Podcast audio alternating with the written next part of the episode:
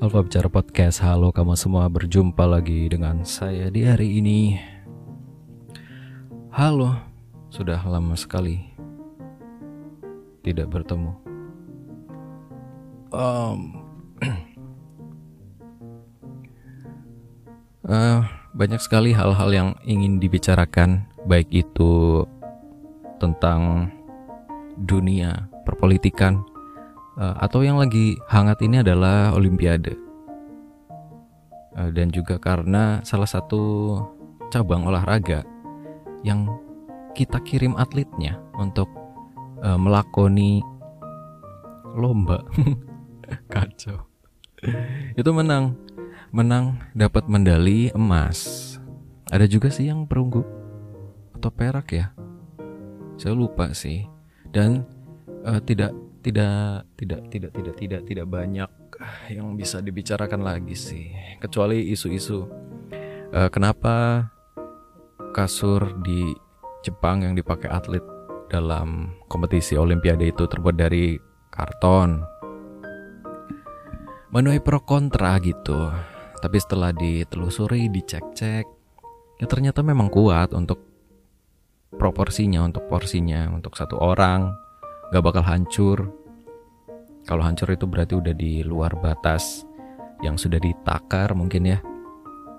Tapi itu menandakan bahwa kalau kita nggak siap untuk menerima perubahan atau inovasi, kita adanya itu cuma komplain, cuma hmm, kritik yang ah kok uh, murahan sekali gitu. Kadang-kadang seperti itu emang orangnya. Dan apalagi ya? Ini saya mau santai santai-santai, bersantai-santai, karena sepertinya saya harus menemukan device baru. Uh, atau jangan-jangan HP ku tuh udah rusak ya? Jangan-jangan HP ku tuh udah rusak. Atau jangan-jangan ini nggak kerekam, saya nggak tahu ya. Karena um, karena noise-nya itu jelek banget. Ya noise-nya jel tambah lagi. Ya. Ada bunyi elektrik noise kayak gitu. Saya nggak tahu sih problemnya apaan.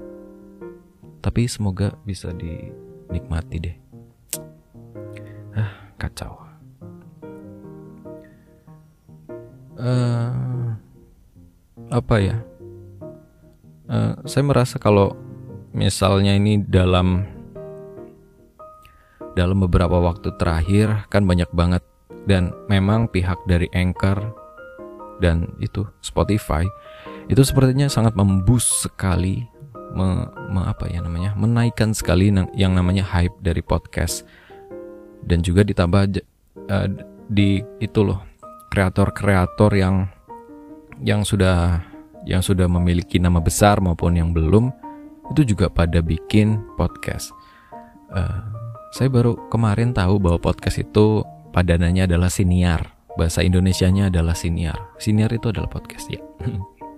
baru tahu kemarin gara-gara nonton vlognya Panji. Dan sepertinya ada titik jenuh kayak gitu dari kita eh, saya yang kadang bikin podcast, kadang dengerin podcast, kadang jenuh dengan podcast.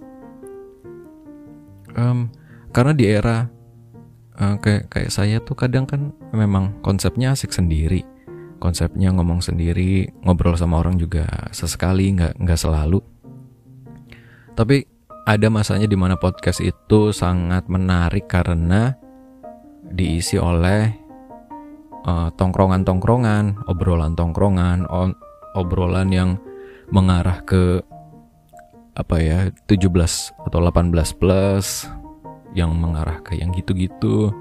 Agak agak sensual terus ada ceritanya. Uh, lalu ada yang bikin 3D audio seperti itu yang kalau misalnya uh, yang satu lagi ngomong terus ada bunyi misalnya korek kayak gitu ada di kuping sebelah kiri nanti muter bisa di sebelah kanan. Ada yang seperti itu. Tapi saya sadari bahwa memang Sepertinya ya, saya nggak tahu sih, saya bukan expert tapi menyimpulin sendiri aja. Kalau misalnya medium audio seperti ini memang agak terbatas. Bukan agak sih emang emang terbatas banget kalau kita mau eksplorasi ya mungkin kalau 3D audio seperti tadi ya device-nya itu kamu ada ada apa enggak gitu device-nya mumpuni apa enggak kompatibel apa enggak atau mana sih ya? Saya mau ini lihat-lihat artikel. Atau kontennya menarik apa enggak? Yang dibicarakan menarik atau enggak? Tamu undangannya yang lagi hangat atau enggak? Kayak gitu. Ya seperti itu. Seperti ada kejenuhan titik jenuh. Sepertinya terlalu banyak orang yang bicara itu enggak nggak sehat ya. Uh, sesekali memang harus ada orang yang mendengarkan, uh, seperti tren clubhouse atau yang di Twitter apa namanya tuh. Saya kadang dapat notif kayak gitu kalau temannya teman saya itu join untuk berbicara. Saya kadang juga ikut terus diundang buat uh, ngomong kayak gitu, buat on mic-nya, tapi saya nggak terima gitu karena saya nggak tahu ngobrol sama siapa dan konteksnya lagi ngobrolin apa saya juga nggak tahu kan. Ya kayak kayak kadang kadang enakan ngomong sendiri kayak gitu.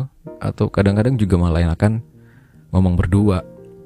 Atau rame-rame tapi konsep tongkrongan obrolan yang uh, ketawa-ketawa dan ngobrol ngaco mungkin hanya bisa hanya bisa dinikmati kalau yang nongkrong itu adalah public figure yang udah kita kenal kayak gitu. Kalau misalnya bukan siapa-siapa yang eh, saya sendiri juga mau buat kayak gitu, ya siapa yang mau dengerin? Karena saya siapa, teman-teman saya siapa. saya juga misalnya kalau mau dengerin yang konsepnya adalah obrolan tongkrongan, ya saya paling searchingnya yang yang ada di top chart gitu. Siapa siapa siapa? Podcast mana? Eh, jarang banget eh, tiba-tiba nemu podcast tongkrongan secara nggak sengaja kayak gitu kan. Ya memang sepertinya ya makanya saya nggak terlalu ini lagi sih rajin lagi. Dan uh, saya sadari bahwa ketika saya ngobrol di sini uh, formatnya adalah audio itu lebih bebas dan saya bisa ngerekam di mana aja. Fokusnya ke apa yang mau saya omongin atau konsepnya gimana kayak gitu. Tapi kalau misalnya kalau formatnya video saya agak keteteran. Karena nanti fokusnya kepecah. Jadi apakah penampilan saya udah bagus ya? Apa bajunya udah cocok? Atau latar belakangnya udah keren apa belum? Kayak gitu. Uh, untuk syuting kayak gitu ternyata ribet kalau sendirian. Saya udah pernah nyoba buat syuting bikin uh, video pembelajaran materi buat anak-anak tapi eh susah ya keburu moodnya hilang. Ada apa ini? Saya lagi cek-cek email. Saya udah lama banget nggak baca newsletternya dari Asumsi yang 5.45 itu. Mana ya? Lah. Kemarin kan sempat ramai juga masalah anggaran paket laptop dari Kemendikbud untuk anak-anak sekolah SMP SMA yang anggarannya itu sampai berapa nih? Ini sih ada sih, ini sih ada sih. Uh, anggarannya itu banyak. Lalu uh, per paket itu dihargai 10 juta dan ternyata yang memicu kontroversi adalah spes spesifikasi spek dari device atau alatnya itu ternyata kok kayak kentang banget tapi kenapa 10 juta lalu dibalas lagi sama pihak nggak tahu ya pihak pemerintah atau buzzernya saya kurang paham itu dibalas lagi kalau 10 juta itu bukan cuma dapat laptop tapi dapat paket seperti scanner, router, apalagi printer. Ya, kayak gitu ya. tapi kayaknya sih ya nggak tahu deh. Terus ada himbauan juga kalau misalnya uh, produksinya itu adalah produk dari dalam negeri ya mereknya setahu saya sih ini bukan ini belum valid sih dengar-dengar aja katanya Zyrex. Uh, Advan itu juga lokal dan dia juga bikin laptop mungkin atau tablet ya. Ah saya juga berkomentar sih. Hmm waktu itu saya sempat di mana ya? Pokoknya komentar deh komentar kenapa? Kenapa dikasihnya yang lokal pride kayak gitu? Padahal masih banyak dengan harga yang mungkin lebih murah atau lebih sepadan gitu ya dapat harga. Dan uh, spesifikasi dan kualitas dari produknya itu kalau 10 juta itu udah dapat yang bagus. Kalau misalnya memang tidak harus laptop harus tablet itu iPad juga dapat 10 juta. iPad mini atau 8 itu udah murah atau 10 juta mepet juga kamu bisa. Kan pemerintah kan. Terus ordernya juga banyak. Mungkin juga bisa itu dapat iPad Pro. Ya bisa juga itu kalau 10 karena um, kalau router itu kayaknya anak-anak harus uh, kan itu ini paling kan dipinjemin doang kan.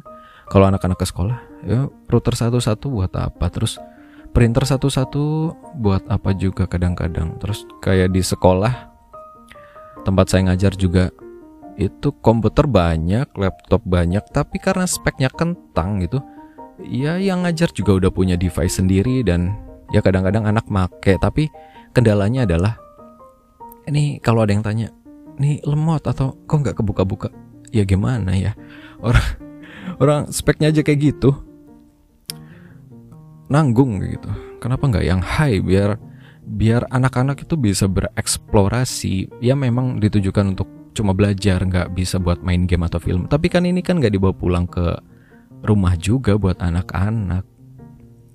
Karena potensi buat anak-anak tahu soal digital dan kemungkinan mereka lebih tahu daripada kita itu gede. Kayak kemarin ada anak-anak yang bisa ini kan bikin sistem buat ujian dan dia udah bisa mungkin googling atau gimana bisa tahu kode untuk mengirim jawabannya duluan sebelum dibagi. Ah, berarti dia tuh punya potensi sebenarnya kayak gitu kan. Itu harus didukung walaupun memang kita anggap ini anak nakal atau bermasalah tapi sebenarnya potensinya itu ada. Lalu kemudian kemudian kemudian. Mau baca aja deh. Uh, dari dari ini newsletter. Um, nah ini. Nadim siapkan anggaran 17,42 triliun untuk laptop merah putih. Menteri Pendidikan, Kebudayaan, Riset, dan Teknologi, Nadiem Makarim mengungkapkan rencana pemerintah untuk menciptakan laptop merah putih bekerja sama dengan produsen laptop dalam negeri, salah satunya PT Xerox Indo Mandiri Buana Tbk. Penunjang program digitalisasi sekolah, Nadim bilang Pengadaan laptop buatan dalam negeri ini dibutuhkan untuk menunjang program digitalisasi sekolah yang digagas kementeriannya. Total anggarannya mencapai 17,42 eh, triliun rupiah dan direncanakan bakal berjalan hingga tahun 2024. Bukan cuma laptop, mantan bos Gojek ini mengungkapkan anggaran sebesar itu juga akan digunakan buat membeli alat-alat teknologi informasi dan komunikasi atau TIK yang lain, seperti access point, konektor, layar proyektor, speaker aktif, hingga internet router. Sampai 2024 ini kita ada program untuk digitalisasi sekolah Peralatan TIK yang dibeli dan dikirim ke berbagai sekolah di Indonesia ini adalah produk dalam negeri.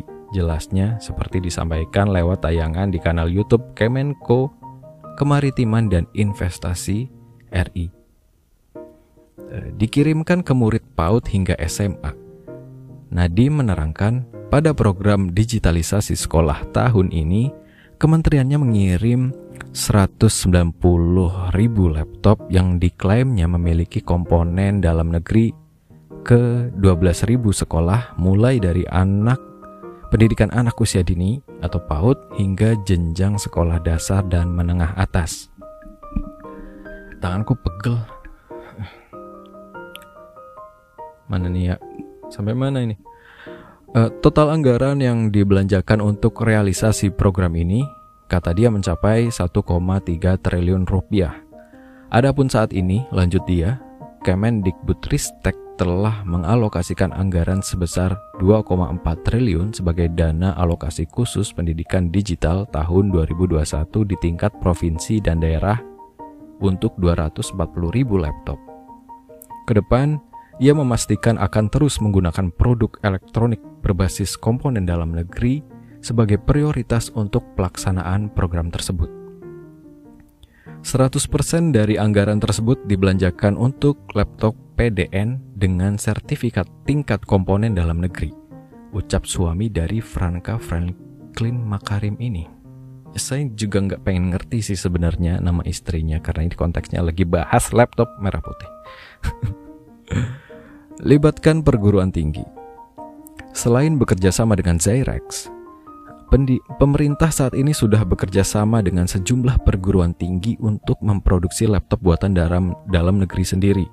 Beberapa perguruan tinggi yang juga terlibat dalam pengembangan produk ini antara lain antara lain Konsorium ITB, Institut Teknologi 10 November ITS, dan Universitas Gajah Mada UGM yang bekerja sama dengan industri teknologi dalam negeri. Dari kerjasama ini lanjut dia, perguruan-perguruan tinggi negeri ini membentuk konsorium dalam rangka memproduksi laptop merah putih. Ia mengaku bangga dengan hal ini. Pasalnya selain membangkitkan produsen PDN, bisa bikin pelajar sekolah menengah kejuruan atau SMK untuk praktik langsung me melakukan perakitan serta membina potensi mereka di bidang layanan teknologi. Kerjasama antara Kementerian Pendidikan, Kebudayaan, Riset, dan Teknologi dengan produsen laptop dalam negeri PT Zyrix Indo Mandiri Buana Tbk mengundang tanya publik soal alasannya memilih perusahaan ini untuk membuat laptop merah putih. Tepat nggak sih pemerintah menganggarkan biaya mencapai 17,42 triliun rupiah untuk untuk pembuatan laptop buatan negeri buat program digitalisasi sekolah? Hah? uh, Tekan kerjasama sejak Mei 2021. Kerjasama ini sebenarnya sudah terungkap sejak bulan Mei lalu saat Zyrex menandatangani perjanjian untuk memproduksi laptop Indonesia pada tahun ini dan tahun-tahun mendatang.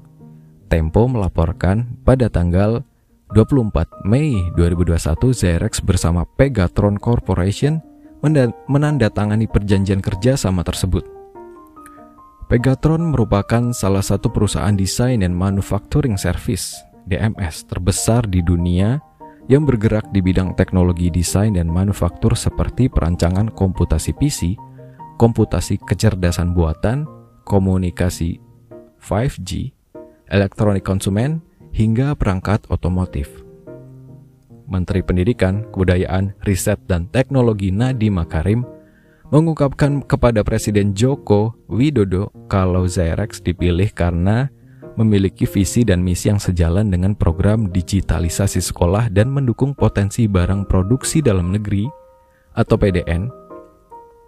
Saat ini, Zyrex telah terdaftar di e-katalog Lembaga Pengadaan Publik Nasional Indonesia LKPP sebagai prinsipal lokal untuk memasok komputer pribadi, laptop, dan produk teknologi lainnya. Oh ya, kalau misal pengadaan itu emang harus ini ada di e-katalog ya, nggak bisa sembarangan. Ya masalahnya juga itu, jadi nggak fleksibel. Eh, lanjut. Dipilih lewat proses lelang, Koordinator Nasional Perhimpunan Pendidikan dan Guru P2G, Satriawan Salim mengungkapkan berdasarkan informasi yang diterima pihaknya, pemilihan Zerex hingga bisa kerjasama dengan bekerja sama dalam pembuatan laptop merah putih berdasarkan proses lelang terbuka. Jadi, ini memang lewat proses lelang terbuka. Yang kami dengar memang langsung dipilihnya Xerox dan mungkin karena selama ini kita tahu hardwarenya banyak dari pengembang uh, pengembangan berbagai kampus di Indonesia. Juga seperti Universitas Universitas Gajah Mada, ITS dan ITB. Makanya mereka juga dilibatkan untuk kerjasama memproduksi laptop buatan dalam negeri ini. Kami rasa sepanjang transparan dan tidak ada main mata di belakang gak masalah. Perusahaan yang ditunjuk itu siapa? Jelas Satriawan kepada asumsi.co melalui sambungan telepon. Ia menegaskan Badan Pemeriksa Keuangan atau BPK, PPK mesti mengawasi proses kerjasamanya karena nilai proyek yang besar mencapai 17,42 triliun rupiah. Nadanya salah. Ia menegaskan Badan Pemeriksa Keuangan atau BPK mesti mengawasi proses kerjasamanya karena nilai proyeknya yang besar mencapai 17,42 triliun rupiah. Inspektorat Jenderal Irjen Kemendikbudristek juga harus ikut memantau supaya jangan sampai ada masalah di belakangnya. Anggaran lebih efektif untuk maksimalisasi PJJ. Pendidik pendidikan jarak jauh. Ya. Satriawan menilai pemberian laptop merah putih untuk memberikan ke untuk diberikan ke berbagai sekolah berpotensi sia-sia karena masih daerah masih banyak daerah yang belum memiliki infrastruktur dasar untuk pembelajaran digital.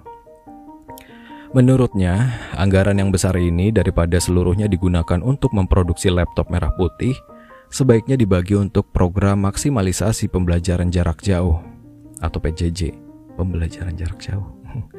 yang masih menyebabkan pelajar mengalami learning loss alias ketertinggalan pembelajaran. Upaya merancang PJJ efektif ini, kata dia antara lain memperluas akses internet, pelatihan guru dengan peningkatan kemampuan digital, serta memberikan laptop hanya untuk yang benar-benar membutuhkan dan tepat sasaran.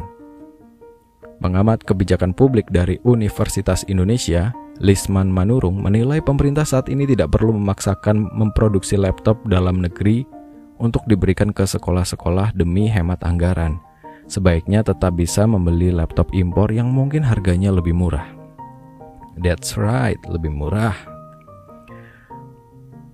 Toh kalaupun bisa bikin beberapa komponennya komponennya di dalam negeri, jeroan lainnya di produk negeri, jeroan lainnya di produk laptop yang katanya dalam negeri juga masih pakai buatan luar negeri.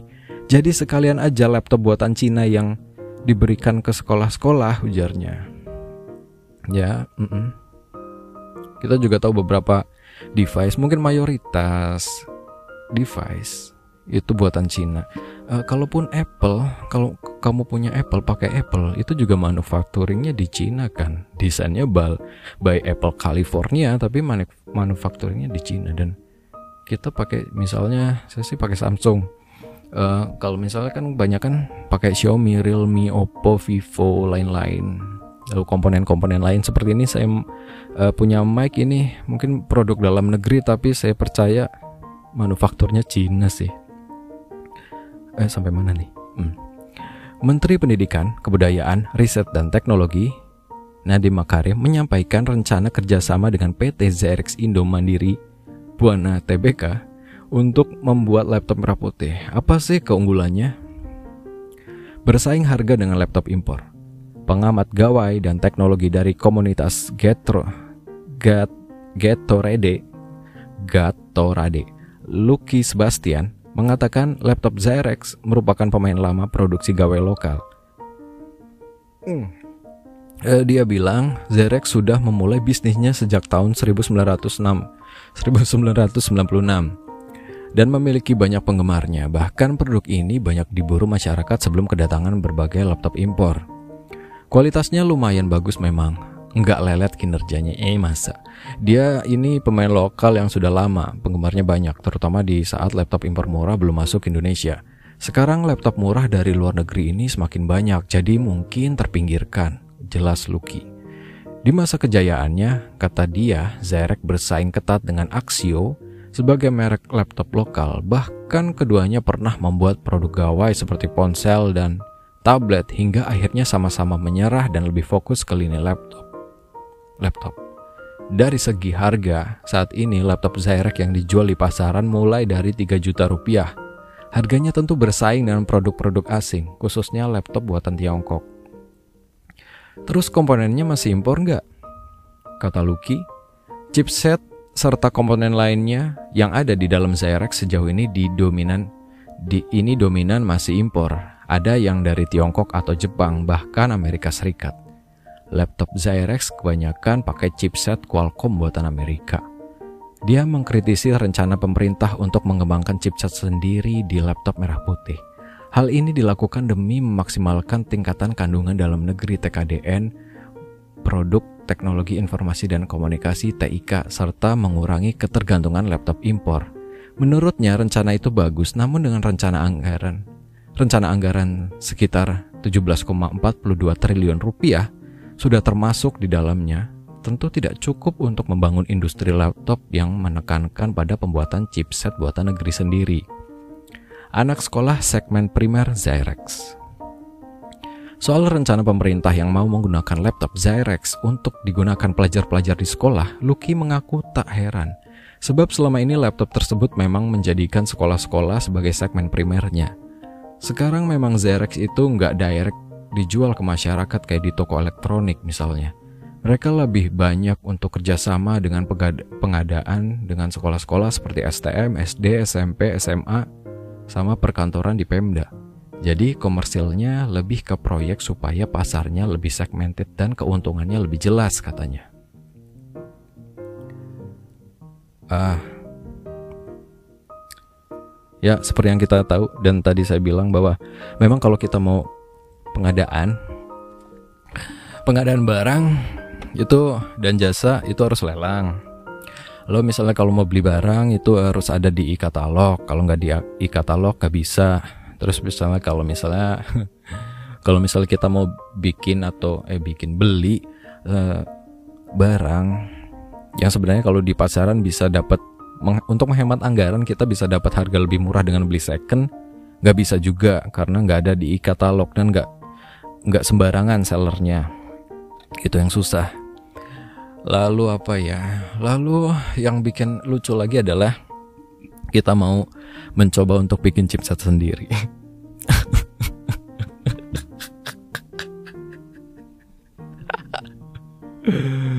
ya, ah, nggak apa-apa. Optimis dan bermimpi itu nggak apa-apa, nggak masalah optimis dan bermimpi.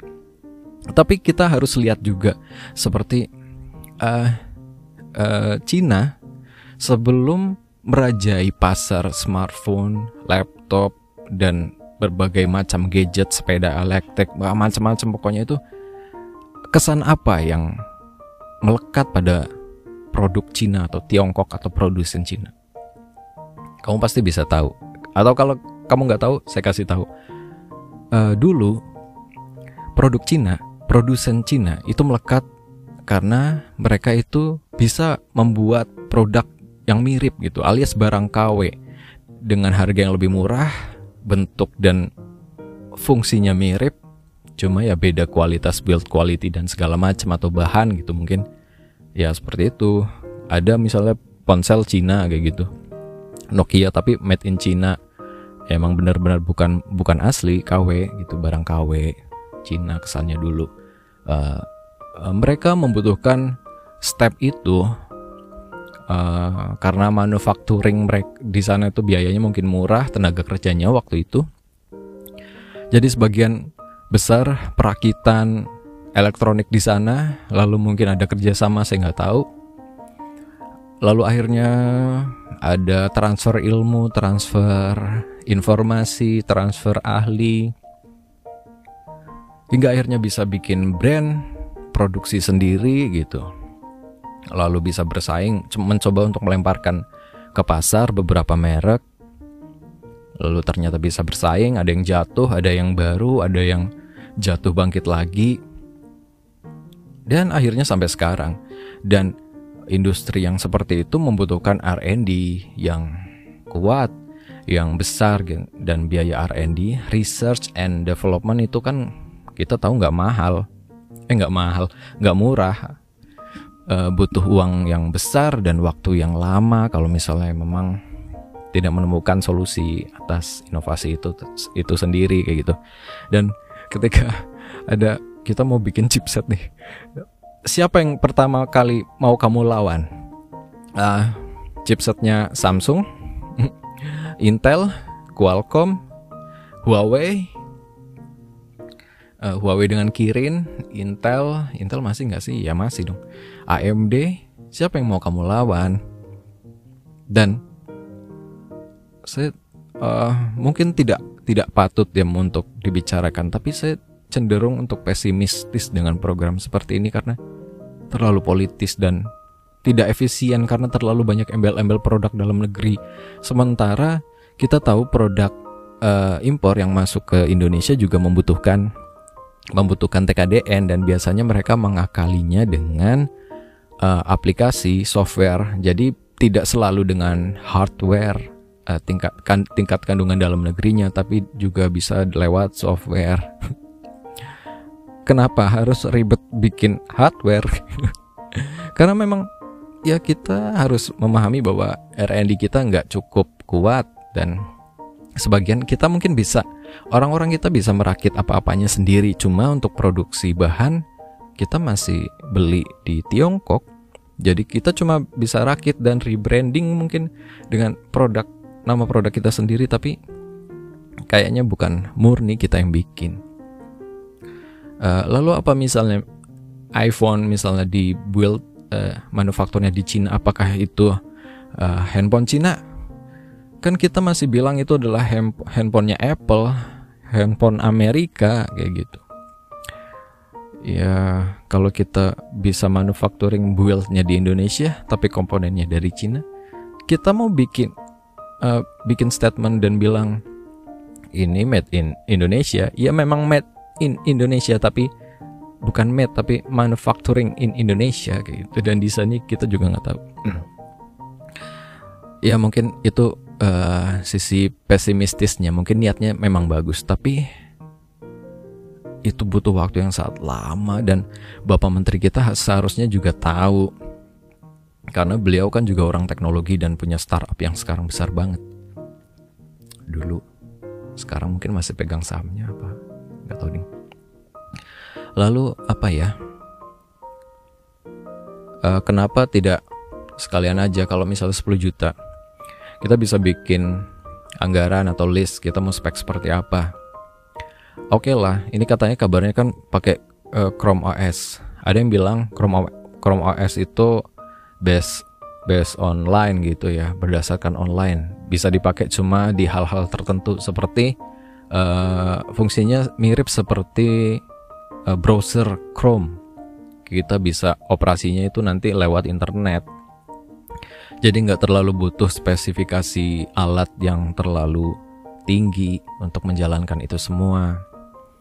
Ya memang niatnya mungkin bagus untuk mempersempit uh, fokus belajar digital. Tapi juga kadang-kadang saya mikir kenapa nggak yang maksimal aja gitu. Alat terbaik yang semampu uh, anggaran ini lakukan gitu saya selalu bermimpi kalau kalau pendidik dan anak didik tidak bisa mengoperasionalkan atau belum pernah mengoperasionalkan iPad atau MacBook atau spek komputer yang tinggi gitu, mereka mungkin nggak pernah tahu rasanya kalau mengoperasikan sesuatu dengan kecepatan yang bagus dan kualitas alat yang bagus itu sangat menyenangkan dan nagih gitu. Jadi ketika kamu punya kesempatan buat nyobain alat yang bagus, terus kamu nyoba atau disodori dengan alat yang kurang bagus rasanya kerasa banget gitu. Eh, biasanya mungkin kamu buka laptop booting nggak sampai sedetik atau cuma beberapa detik ini mungkin bisa booting sampai satu menit mungkin itu kan sangat mengesalkan ya dan mood belajar bisa terganggu gitu tapi ya nggak tahu sih Lalu kan ini era digital. Uh, saya berharap sih anak-anak kita yang sekolah ini udah udah lebih tahu soal pemrograman, coding atau data science dan apa ya jenis-jenis kegiatan pekerjaan yang digital banget yang mungkin mereka akan pakai atau mungkin mereka akan uh, lanjutkan gitu. Kita kasih di basicnya di sekolah. Kalaupun nggak pelajaran basic, kita kita kasih tahu ini loh ada jenis pekerjaan seperti ini gitu biar kamu mungkin nggak semua anak yang sekolah itu akan lanjut ke sekolah selanjutnya gitu. Mungkin karena ada kendala ekonomi orang tua yang nggak setuju atau tiba-tiba seperti apa kondisinya karena ini kan masih pandemi juga. Jadi seharusnya ya yang maksimal aja. Kalau saya sih prefer ke iPad. Apakah aku Apple fanboy? Nggak tahu juga sih. Ya kenapa? Karena pertama device device-nya mereka itu bisa bikin apa aja. Mungkin nggak setara mungkin eh, nggak setara dengan aplikasi atau uh, experience-nya di PC. Cuma kita bisa ngajarin bahwa kamu ini bisa edit foto di sini, uh, edit video, kamu bisa freelance editor video, editor foto dan menghasilkan uang lewat internet dengan kemampuan ini gitu. Jadi kita bisa selain fokus ke pembelajaran dan paperless, saya rasa uh, digitalisasi seperti ini uh, pro dengan konservasi sangat paperless gitu. Dan itu bagus. Dan kita juga mempersiapkan soft skill mereka. Paling nggak basicnya udah tahu dari sekolah dan selanjutnya mereka harus cari akses dan tahu sendiri info sendiri kayak gitu dan ya ya memang harusnya basicnya itu dari sekolah paling nggak mereka tahu deh ada data science atau mereka tahu ada uh, foto itu bisa dijual video bisa dijual gitu. Dan konten video YouTube dan TikTok selain bisa mereka tonton dan nikmati mereka juga bisa bikin sendiri gitu. Dan uh, alat untuk menunjang kreativitas di dunia digital saat ini kalau alatnya cupu ya nggak gimana ya? Nggak nggak enak buat nggak enak buat ini apa operasional operasionalnya uh, pusing ya. Misalnya edit nge-lag render sampai 2 jam 3 jam padahal video biasa aja gitu. Ah, kadang-kadang terlalu politis dan ah mungkin saya jadi ini uh, tidak selalu orang yang diberi kepentingan uh, jabatan itu bisa uh, mengoperasionalkan sebuah uh, institusi dengan lancar gitu walaupun mereka juga punya pengalaman dan bukti di perusahaan swasta. Kembali lagi ini adalah negeri dan memiliki keterbatasan dana dan aturan dan cara untuk berbelanja, cara untuk menyesuaikan anggaran-anggaran kayak gitu.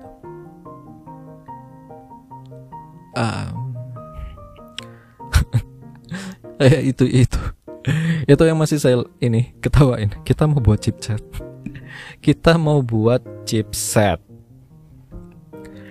Uh, sekali lagi, kita mau buat chipset sendiri.